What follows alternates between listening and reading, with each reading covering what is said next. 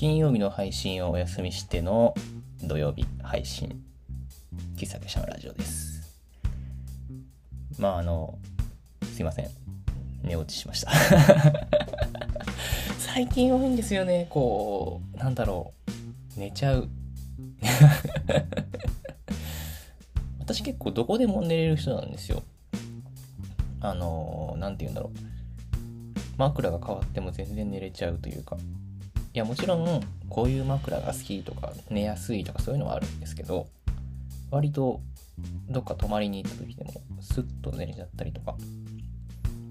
今はあんまり使ってないけど、電車で通勤した時なんかは、全然行き帰りの電車で、こう立ったまま寝れるみたいな。割とそういう人種なので、何て言うんだろう。寝ることに関してはこう困らないというか どこでも寝れちゃうし、すぐ寝ちゃうし、みたいな。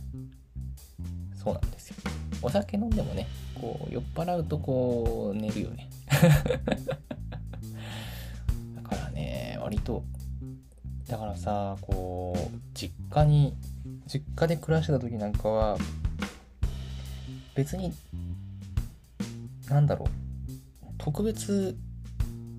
例えばこう、徹夜して仕事してとかそういうんじゃなくて、特に何の理由もないんだけど、なんとなくリビングで寝てしまって朝になってその両親がうちの親が起きてきて「お前なんでこんなとこに寝てんの?」みたいな感じのやり取りをするっていうのは結構恒例で。で割とあの父親はそういうのないんだけど母親も割と私と同じ人種であの私がリビングでこう行き絶えているか母親がリビングで鍛えているかみたいな、そういうこう二択だったりするんですよね 父親はさぞ嫌だっただろうななんて思ったりもしますけれども。なんかね、なかなかこう、あったかくなってきてね、こう、寝落ちしても寒くて起きるっていうことがないのでね、朝まで寝ちゃうよね。良かれ悪かれという感じですね。本当に。まあ、あの、ちゃんとね、布団で寝たいなとは思います。はい。そんな感じで、今夜も喫茶結社のラジオ始まります。喫茶結社のラジオカウンター席より愛を込めて、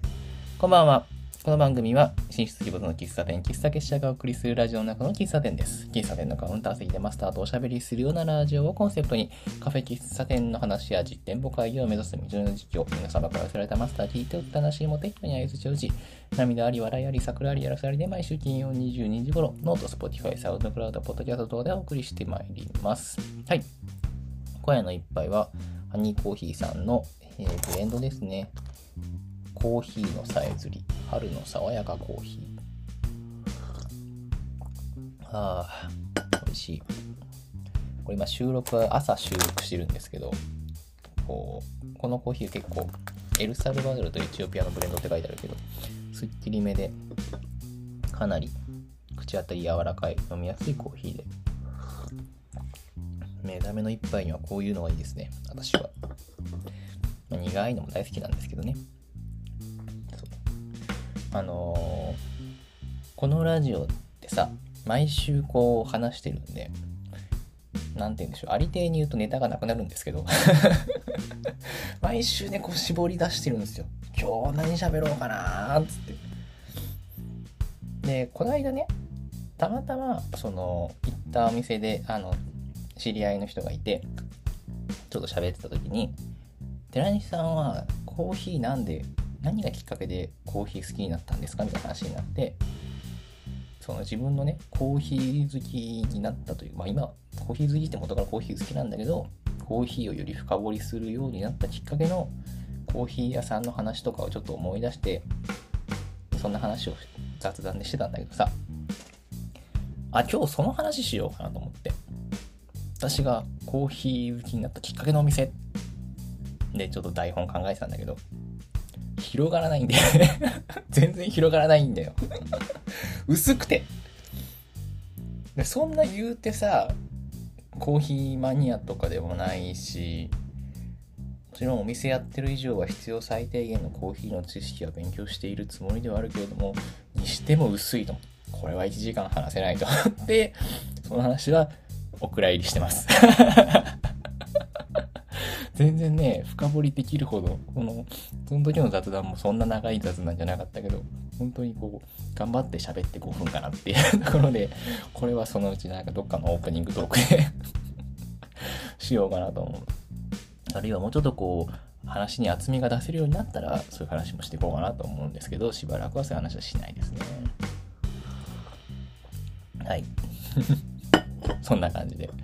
えー、っと、このコーナーからやってまいりましょう。今週の喫茶結社。このコーナーでは、えー、今週1週間振り返って喫茶結社の活動がどんな感じだったのかを振り返るコーナーです。はい。ということでですね、今週1週間もね、まあ、もう土曜日になっちゃいましたけど。皆さんゴールデンウィークね、あったんでしょ？あったんでしょ？ゴールデンウィーク。私は別にいつも通りのゴールデンウィーク、ゴールデンウィークと関係なかったですよ。まあいいや、ちょっとゴールデンウィークのあれこれの話はまたちょっと 後でするんですけど、えー、っとね、今週で言うと、えー、土曜日ね、急遽スナックプカリの応援メンバーとして、えー、参加させていただきました。来てくださった方ね、もう、あと、応援の念を飛ばしてくださった方、本当にありがとうございます。今回は、まあ、あの、ピンチヒッターみたいな感じで、もともと参加される、料理担当でね、参加されるはずだった恵子さんがね、ちょっと急遽来れなくなってしまったので、その代わりに、えー、ちょっと恵子さんの代わりは荷が重いぜとか、うだうだ言いながら、料理を出させてもらっておりまして、スナックプカリっていうのは、あの、プカリママっていう方がいるんです。プカリママって方がいるんだけどねっておかしいけど、このラジオでも一回、もう、初期に、初期の初期にゲスト出演してくださって、いまだにその回の再生回数は、えー、確か上から2番目とか3番目ぐらいの再生回数を誇っているんですけど、凄まじい再生回数なんですけど、あのー、そう、そのね、ぷかりママが、リアルスナックの曲がり営業ということで、身分もくれんでやってくださるということでね、単純にお客さんとして行くつもりだったんだけど、そういう感じで急遽、あの、代打で参加させていただくことになり、なんかね、すごいたくさんお客さん来てくれてね、すごかったんですよね。なんか大盛り上がりで、大忙しで。で、今回はそのチーママとして、かみとこさんって、みとこさんも、そういえばみとこさんもこのラジオにね、前になんかゲストで出演していただきましたけれども、このお二人と、こう、お店をやるという感じで、なんかね、こう、なかなか自分が他の店で営業するっていうのって結構、まあ、もちろんさ、その、アルバイトとか、そういう形ではともかくとして、なんだろう、人の曲がりのお店で営業するってすごい久しぶりな気がして、うん。なんか、そうね、割と1、2年ぐらい前は、それこそ糸電話さんの出店の時に、ピンチヒなんだろう、お手伝い要員として参加してたりとか、あるいは、コーヒー要員として読んでもらってみたいなことはあったけど、なんかこういう、言われてみれば、こういう出店ってすごい久しぶりな感じがして、なんか新鮮でしたね。うん。まあ言うてね、もうぷかりママとみとこさんが大活躍だったんで私はもうおとなしくしてたんですけど。で今回喫茶結社的にはあんまりこう詰められなかったんだけど内容としては。ただちょっとこうおつまみが欲しいってことだったんで和テイストで振り切っておつまみをやるっていうのが、まあ、ちょっとチャレンジなところだったかなと思って。まあ普段このパーラーで出してる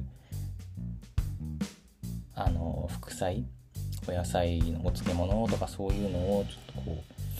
うその中からよりすぐりで今回大人の日っていうテーマがあったから、まあ、その5月5日が子供の日で6日に開催だったから大人の日ってことだったんだけど、まあ、そのプカリママからの要請で大人の日っぽい大人になってから楽しめるようになった食事みたいなのあったらいいねって話をされててピーマンとかとわさびとかを使ったりからしを使ったりちょっとこう大人テイストな味わいのものになったのではないかなと思い。あと今回そのジブニっていう石川県の郷土料理の煮込みなんだけど鶏肉を、えー、片栗粉まぶしてお醤油で煮るみたいなお醤油とだしで煮るみたいな感じのお料理なんですけど今回これを牛肉の牛すじ肉にアレンジしてやってみたりとか。自分自体はねあの前にもブルーにやってた時に料理出したことがあったんでなんとなくやりやすいなっていうところで。結構そういうおつまみも食べてくれる人いて好評いただいて。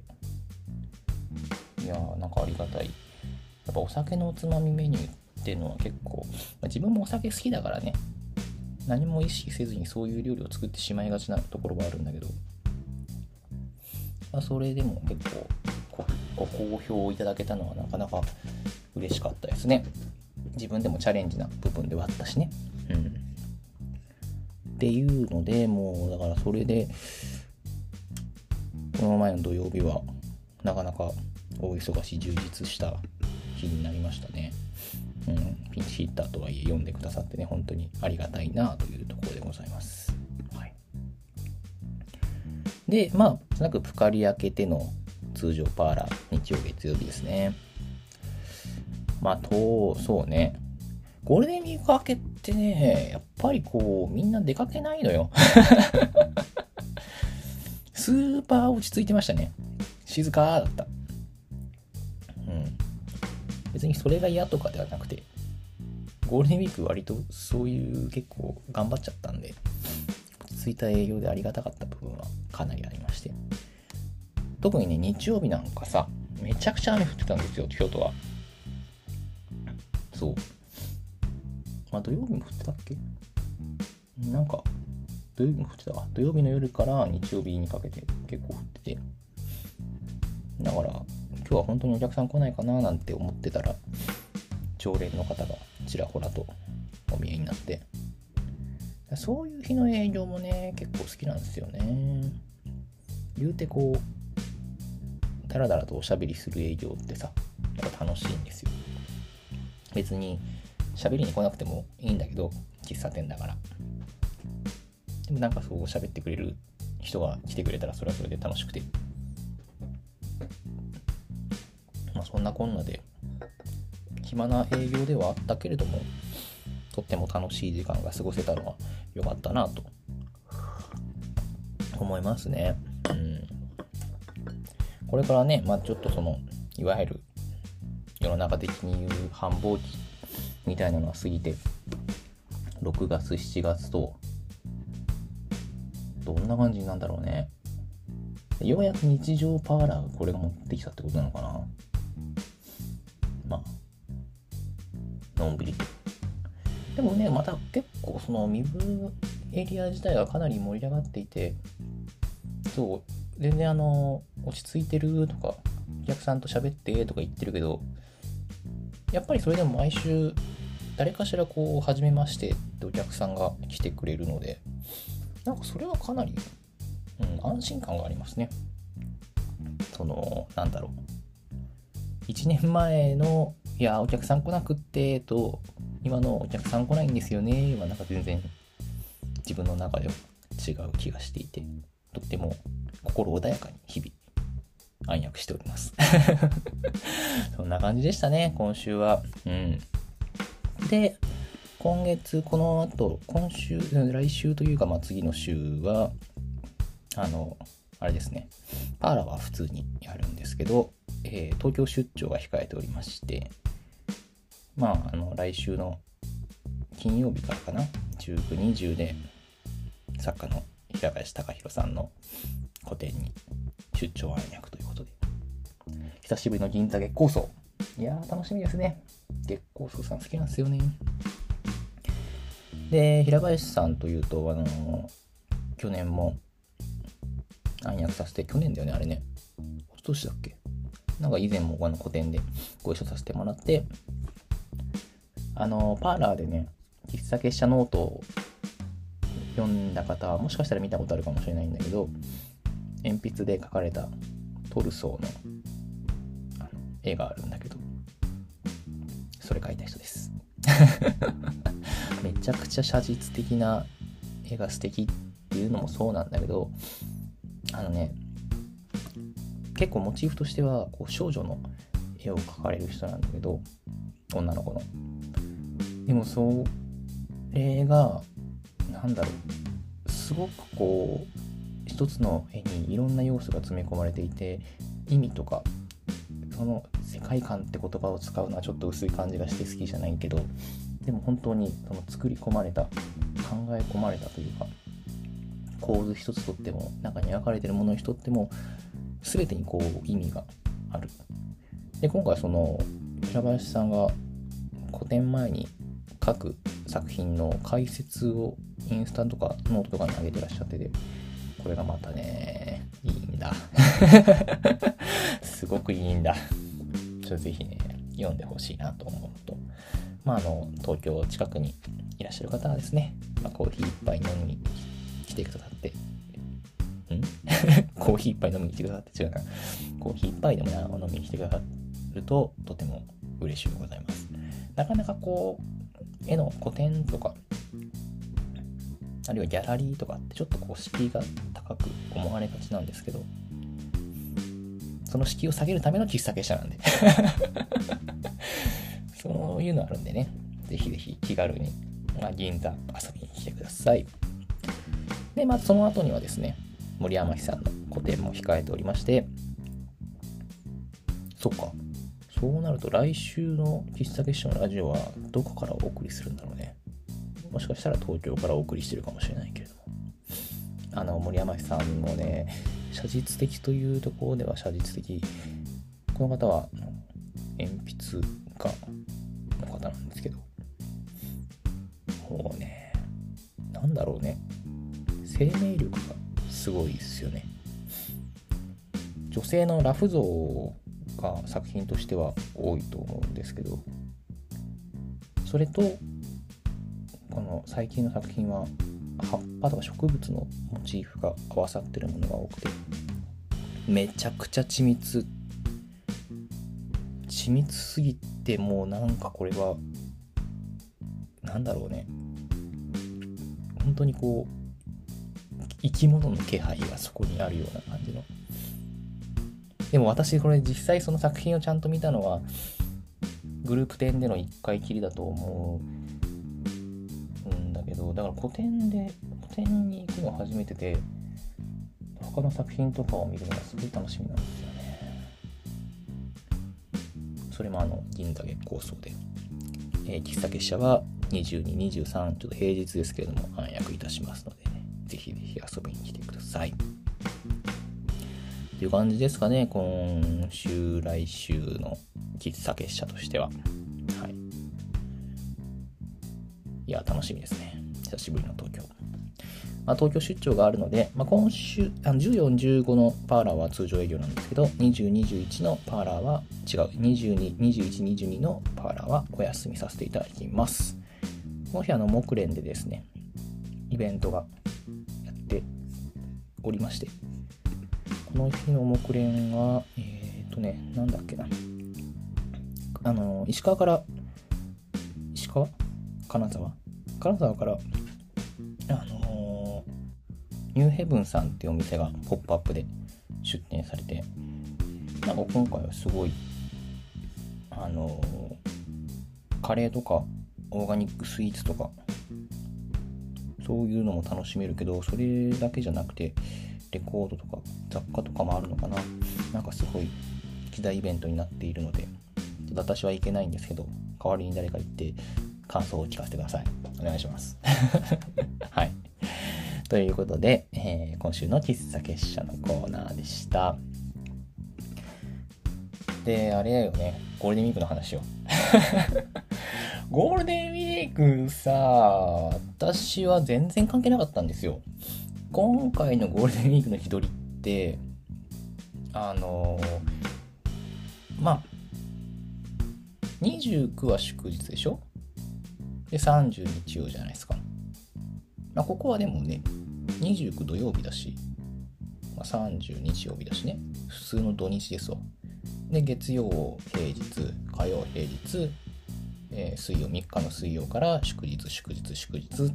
で、土日って感じじゃないですか。ほとんど私関係ないんですよね。最後の7日日曜日だけ連休の最終日だけど、それ以外は普通にこう、パーラーはさ、何にも関係ない、何にもかぶってない普通のパーラーをやって、で、平日じゃんと。ありていに言うと何でしょう。全然恩恵に預かれなかったんですよ、今回。ゴールデンウィークの。で、そもそも、こう、他の仕事もさ、どっちかっていうとゴールデンウィークって忙しくなる仕事だからさ、まあ、忙しいなって思いながら、特別何かこう、お休みがあるわけでもなく、まあ、別にお休みがないのは、まあ、なんつうんですか、この仕事始めて、飲食の世界に入ってからずっとゴールデンウィークは休むもんじゃないっていう認識があるから、それはいいんだけどさ、単純にこう、なんつうの、その、パーラー的には、その忙しさの恩恵にも預かれなかった。そういうゴールデンウィークだったのに、マジで何にも変わんなかったんですよ。普通の、普通の1週間。ちょっと忙しい普通の1週間。はあ、まあいいんですけどね。ゴールデンウィーク中で、私の周りもそうですけど、結構世の中的にもいろいろ出歩くのがね、まあ OK っていうのかわかんないけど、出歩きやすくなってますよね。すごいこう皆さんお出かけされてる方もたくさんいらっしゃるみたいで、いらっしゃったみたいで、うん。旅行行ってる人は結構いるなっていう印象なんですよね。まあ旅行っつってまあいろんな旅行あるでしょうけど、遠出してる人が結構周りにいる気がして。そういうの見るとすごい旅行行きたくなりますよね。旅行行きたいんですよ。旅行行きたいんですよね。あのー、どうです？旅行行きました？ゴールデンウィーク中。あの、まあ、言うてね、今度東京に行くじゃねえか、お前はと。いや、わかりますよ。東京出張あるって言いましたかね、さっきね。わかりますけど、あのね、東京出張行くときってほとんど仕事なんですよ。仕事しに行くんです、東京に。全然、だから、観光のモチベーションじゃないし、観光する時間もないんですよ。今回、かろうじてね、かろうじて、あの、中1日だけ、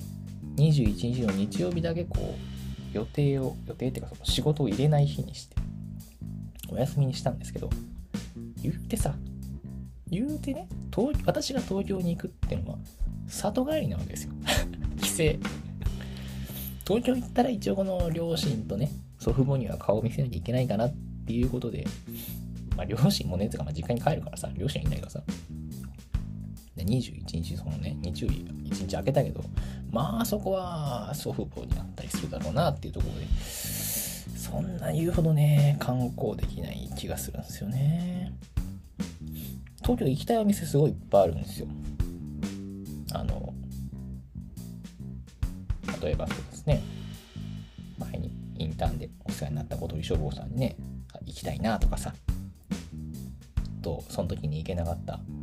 Big Romantic Records さん、あの下北のね、 BONUS TRACK にある、てかそもそもボーナストラックも行ったことないからさ、ボーナストラック行きたいなとかね、本屋さんだってさ、めちゃくちゃ行きたい本屋さんいっぱいあるんですよ、東京。だからね、一日じゃ回れるわけないんです だから旅行としての東京行きたいんですよね。一つとして。ねさ、この、なんだろうね、こう地元を離れると急に地元のお店に、地元っていうかその、きたくなる現象というか、住んでる時は全然そんななんか大して思わなかったのに離れてみると行きたくなるみたいな現象ありますよね。でまずは東京旅行に行きたい。旅行として東京に行きたい。ますよね。もともと結構旅行自体は私は好きな旅行好きな人なのでまあそうだな。最近この前やったけどあの高校時代の友人と割と年1回ぐらいのペースで旅行に行くっていうのが、まあ、コロナでちょっと途切れちゃったけど社会人になってから割と恒例行事としてあって高校時代の友人というか、まあ、部活の時の仲間というか、まあ、それで割と毎年就職してから大阪に遊びに行ったり広島行ったりとか。そういう旅行があってこの前もその年明けかな？なんか旅行しようっつって熱海に行ったりとかもするんですけど。なぜそうやってこう複数人で行く時って私何もしないんですよ。あの予定とか行き先とか。何もしないです。本当に申し訳ないんだけどまあそのメンツはねそのさ高校時代に仲良かったメンバーはねもう言うて気を使う相手でもないしあとなんだろう役割分担としてそのなんつうんですかね行き先をちゃんと決めてくれる人がいるんですよ。行き先をちゃんと決めてくれる人がいてとこのちゃんとチケットとか調べてくれる人がいて。僕は何もしなくても大丈夫って。いやダメなのかな。なん一応そのあれよ。不満とか言わないし行きたいとこあるって聞かれた意見を出すんだけど。特に何か私がこう頑張る必要がないので非常に楽をさせてもらっておりました。ここに行こうって言われたら OK っつ行こうっつここがいいっつあいいねっつもうね本当に何もしないんですよね。彼らと卒業旅行あの大学の卒業の時にアメリカに遊びに行ったんですけどその時も全然私は行き先とか何ももうなんか本当にぼーっとしてたんですけど全然その行き先決めるのとか全然知らなかったけどなんかディズニーランドとか行きましたね。連れてってもらいました。本当ね。から複数人で行く。彼らは特にそうなんだけど複数人で旅行行く時ってなんか私はこう仕事しなさしないがち。もう好きにしてくれっつってこうなんかね身を任せがちなんですよね。行きたいところはどうしても行きたいって思ったら一人で行く行っちゃうんですよ。なんとなくこう自分が行きたいところに相手も行きたかったらいいけどなんだろうね。付き合わせるの悪いかなみたいなのもあるじゃないですか。必ずしも私が行きたいところが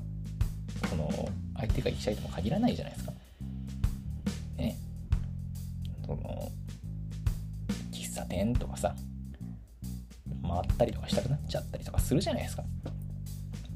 まあ、そういうのが好きな人はね全然いいんだけど、そんな3人も4人もいるとねみんながそうとも限らないし。っていうことでそんなになんだろう。自分がもちろんその旅行複数人で旅行行きたい行く時にここ行きたいって言うけどなんだろう。考えてみるとあれだな。自分が旅行行くってなるとこの店とこの店とこの店は行きたいみたいな。仕事？視察みたいになってる気がするな。あれさっきの東京の話もそうだけどなんかこの店は行っとかなきゃとかこの店は勉強になるとかなんかそういうお店をなんかやたら巡ってるイメージがあれ？そういえばその年明けに東京に行った時もなんかこう Google マップでこの店とこの店とこの店とこの店は回るんだっつってひたすら本屋さん回ってたけどあれ？あれ仕事？全然旅行じゃないのかもしれない。あれ？すげえ不安になってきた。いや僕はそれが楽しいや楽しいけどめちゃくちゃ疲れるんだよなあれ。あれ旅行じゃないのかな？いやまあうんそうだから一人で行く時って結構そういう風になりがちなんですよね。だからなんかそうみんなと人と一緒に旅行に行く時はもうちょっとこうモチベーション違うじゃないですか。楽しくゆるりとしたいじゃないですか。あんまりこう私はもうみんなが行きたいところに行くっていう感じのモチベーションになりがちなんですけど。あれ私が一人で旅行する時ってあれ旅行じゃないのかな？仕事？視察？いやどうなんでしょう。いやでもそういう旅行もあると思うんですけどね。あのまあそう。だから社会人になってからはまあそういう仲間内で旅行に行ったりとか一人でフラフラということも結構あって。それこそ京都なんかは社会人になってからちょいちょい来てましたね。うん。そういう時は割とこう一人で回ったりすることも多いし。あとは学生時代なんまあ、学生時代の方がよく旅行行ってたのかな。インドネシアもそれこそ最初は一人旅でしたからね。まあ一人旅っつっても現地に親戚がいたからそんなになんかハードルの高い一人旅ではなかったんですけど。そういう旅行先に海外旅行とか行ってすごい好きなのがその現地のコンビニみたいなところで、まあ、スーパーでもいいんだけど現地のビールを買って現地のポテトチップスを買って1人で部屋で食べる。これがすごい好き。そういうねいやお店で飲むとかそういうのも大好きなんだけどなんかさそういうのちょっと贅沢じゃないですか。こうあえてホテルの部屋で安い。でもそこでしか飲めない缶ビールとそこでしか食べられないポテチを食べるっていう。なんかそういうのがね一人でやるんだけどすごい好きなんですよねそういうの。はなかなかこう現地でしか味わえない旅行に来てから旅行に来たからこそそういうことやっちゃいがちなんですけどね今行きたいところとしてはですねまあ、東京もそうなんだけど、台湾めちゃくちゃ行きたいんですよ。台湾に行きたいワンですよ、これは。あのー、ちょこちょここのラジオでも出してる、あの、紹介したりとかしてるけど、最近すごい台湾のバンドが僕の中でめちゃくちゃ熱いんですよね。これは一重にこの Big Romantic Records さんのおかげというか、 Big Romantic Records さんのせいというかね、そういうのがあって単純にそのそこから台湾への関心度が高まってるっていうのも一つなんだけどその関係でごい行きたいお店があってパワーストアっていうねお店があるんですけど、まあ、レコード屋さん兼雑貨屋さんみたいな感じで何て言うんだろう私が好きなものがすごい揃ってそうな匂いがするみたいな。こういうのってやっぱり情報としてこういくら得たとしてもやっぱりそのお店に行って実際に目で見て雰囲気を感じてっっていうのがすごい楽しいと思うんだよな。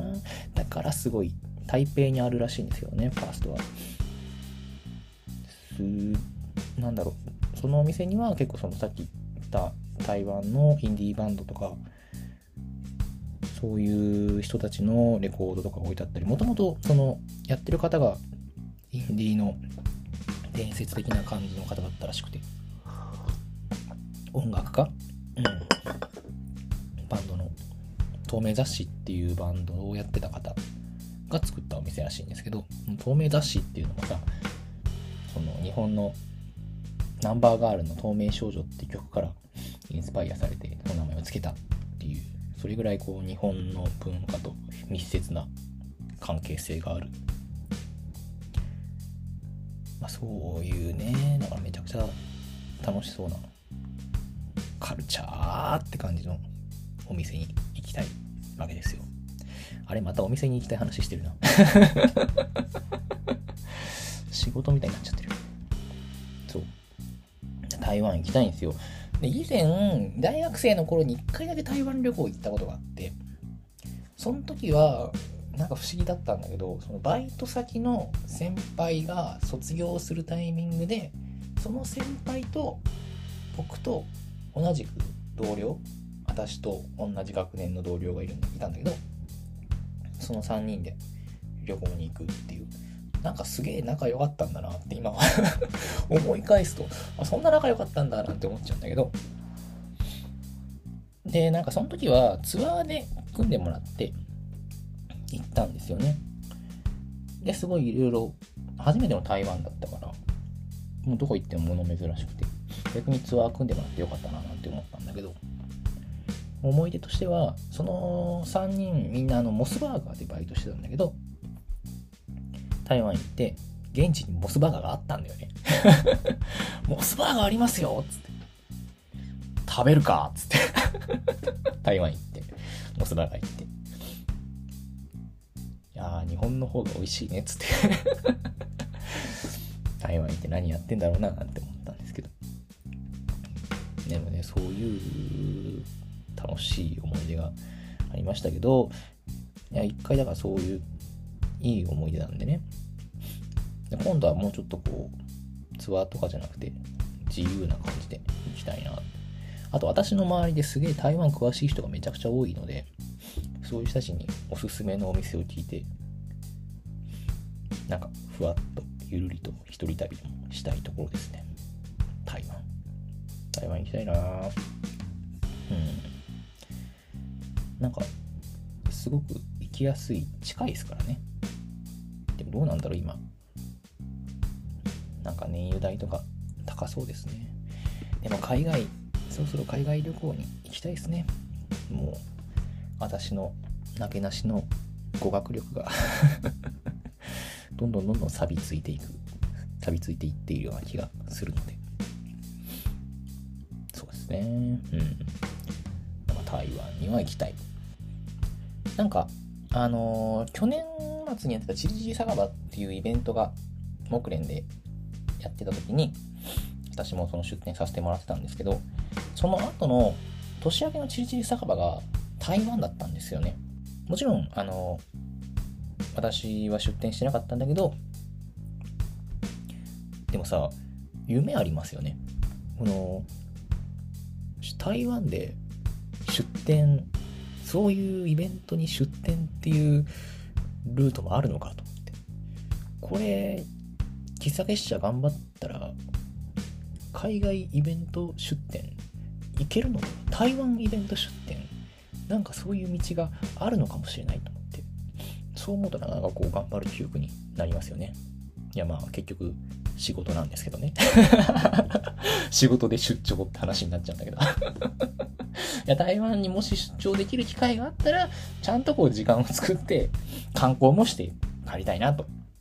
思いますねはい えー、喫茶結社のラジオではお便りを募集しております。お悩み質問、最近ハマっていること、マスター聞いておった話なら何でも OK です。メッセージが採用された方には、喫茶結社のラジオオリジナルステッカーを差し上げます。ラジオのキャプションのリンクからぜひぜひお送りくださいませ。また、ラジオの収録後記や写真など、ノートの喫茶結社のラジオのマガジンに掲載しております。ノートで喫茶結社で検索していただきますと出てくると思うので、こちらもどうぞ合わせてお楽しみください。それでは今夜のお別れの一曲のコーナーです。この番組では毎週お別れの一曲をご紹介しております。ネットラジオなので実際に放送することはできないんですけれども、まあ、勝手に検索して聞いてくださいね。ノートのラジオのページ、Spotify のキャプションにはリンクを貼っておきますので、そちらからもどうぞお楽しみください。はい。ということで、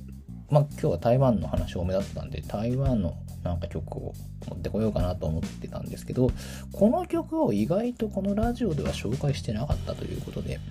私が台湾、こんな台湾バンドに傾倒するようになったきっかけ、エヴァー4の楽曲を持ってまいりました。エヴァー4。エヴァー4、ここ、自分でもびっくりしてるんですけど、このラジオで紹介したことなかったんですね。DSPS とか、スイートジョンとかは紹介してるみたいだけど、もうね、このラジオも136回目なんでね、もうよくわかんなくなってくるんですよね。自分が何の話したかは全然覚えてないし、どの楽曲を紹介したかっていうのはね、こうリストを見ながらじゃないともはや思い出せない。はい。ということで、今日はエヴァー4の楽曲。エヴァー4、えー、4人組台湾のインディーポップバンドって感じですね。あのね、楽曲の感じとしては、えー、一応編成はそのボーカルギターとシンセベースドラムみたいな感じで結構ね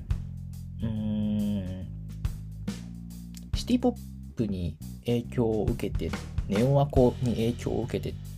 ていうかむしろめっちゃそういうのが好きっていう人たちがやってるバンドなんで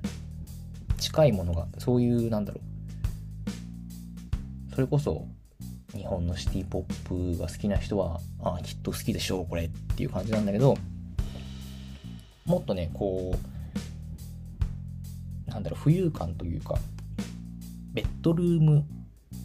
ポップみたいな言い方をされることもあるんだけどちょっとこう夢心地なドリーミーな不思議なふわっとした感じのテイストもすごくこうそれこそこういう時間に聞くのがとってもおすすめな気はするんですけども。夜のね寝る前とか。私はこの曲というかこのバンドに出会ったのは北かがやフリーっていうあの去年やってた大阪のイベントでそれこそビッグロマンティックさんが出展されててそこでなんかカセットが売ってたからカセットテープ好きなんですよなんつってたらこれおすすめですよつってこう教えてもらったのがエバーフォンキャスリン・ザ・エアっていうアルバムだったんですけどそれはもうめちゃくちゃいい名盤名盤なんですよこれ本当に。マジで。最高なんです。これをね初めてお店でかけた時の衝撃たたるやですよ。めちゃいい。何これカセット最高じゃん。カセットで聴くのが特に僕は好きなんですけど、まあ、そんなエバー4の楽曲でそのキャスリン・ズ・エアーの1曲目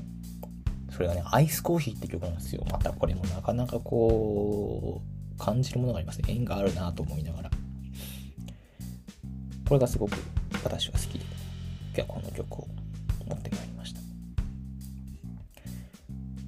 なんだろうね。すごい人気曲らしいんですよ。満を持しての収録みたいな感じらしいんですけど。すごくこうなん肩肘張らずにこう曲に身を委ねられるような落ち着いた楽曲なんですけど声がいい。すごく声がいい。演奏もめっちゃいい。何度も言うけどこの台湾の言葉ってすごくこうリズム曲とかメロディーとかリズムに乗るとすごくこう綺麗な何て言うんだろうね。流れ流れるような美しい旋律になるというかとてもいいな。台湾語？いいな台湾語ってる？わかんないけど。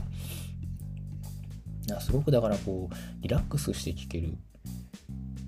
それでいてこう耳に残る。こいいメロディーもある。そういうとっても好きな楽曲です。エヴァ4来日公演するらしいですね。してるのかな今。めちゃくちゃ行きたいなと思いつつ行きたいな。行きたい。という。行きたさだけは募っているんだけど。どうなんでしょうね。行きたい気持ちはあるすごく行きたい、はい、こうやってねいろんな楽しいものを新しく知れるのはいいですね。本当に。いや台湾。行きたいな。台湾行ったら台湾からの台湾からお届けする喫茶店のラジオとかもねやってみたいですね。非常に。楽しそうな気がします。そんな感じでそろそろお別れのお時間にしてまいりましょうか。今夜のお別れの一曲はエバー4でアイスコーヒー。それでは今宵も素敵な夜をお過ごしください。またね。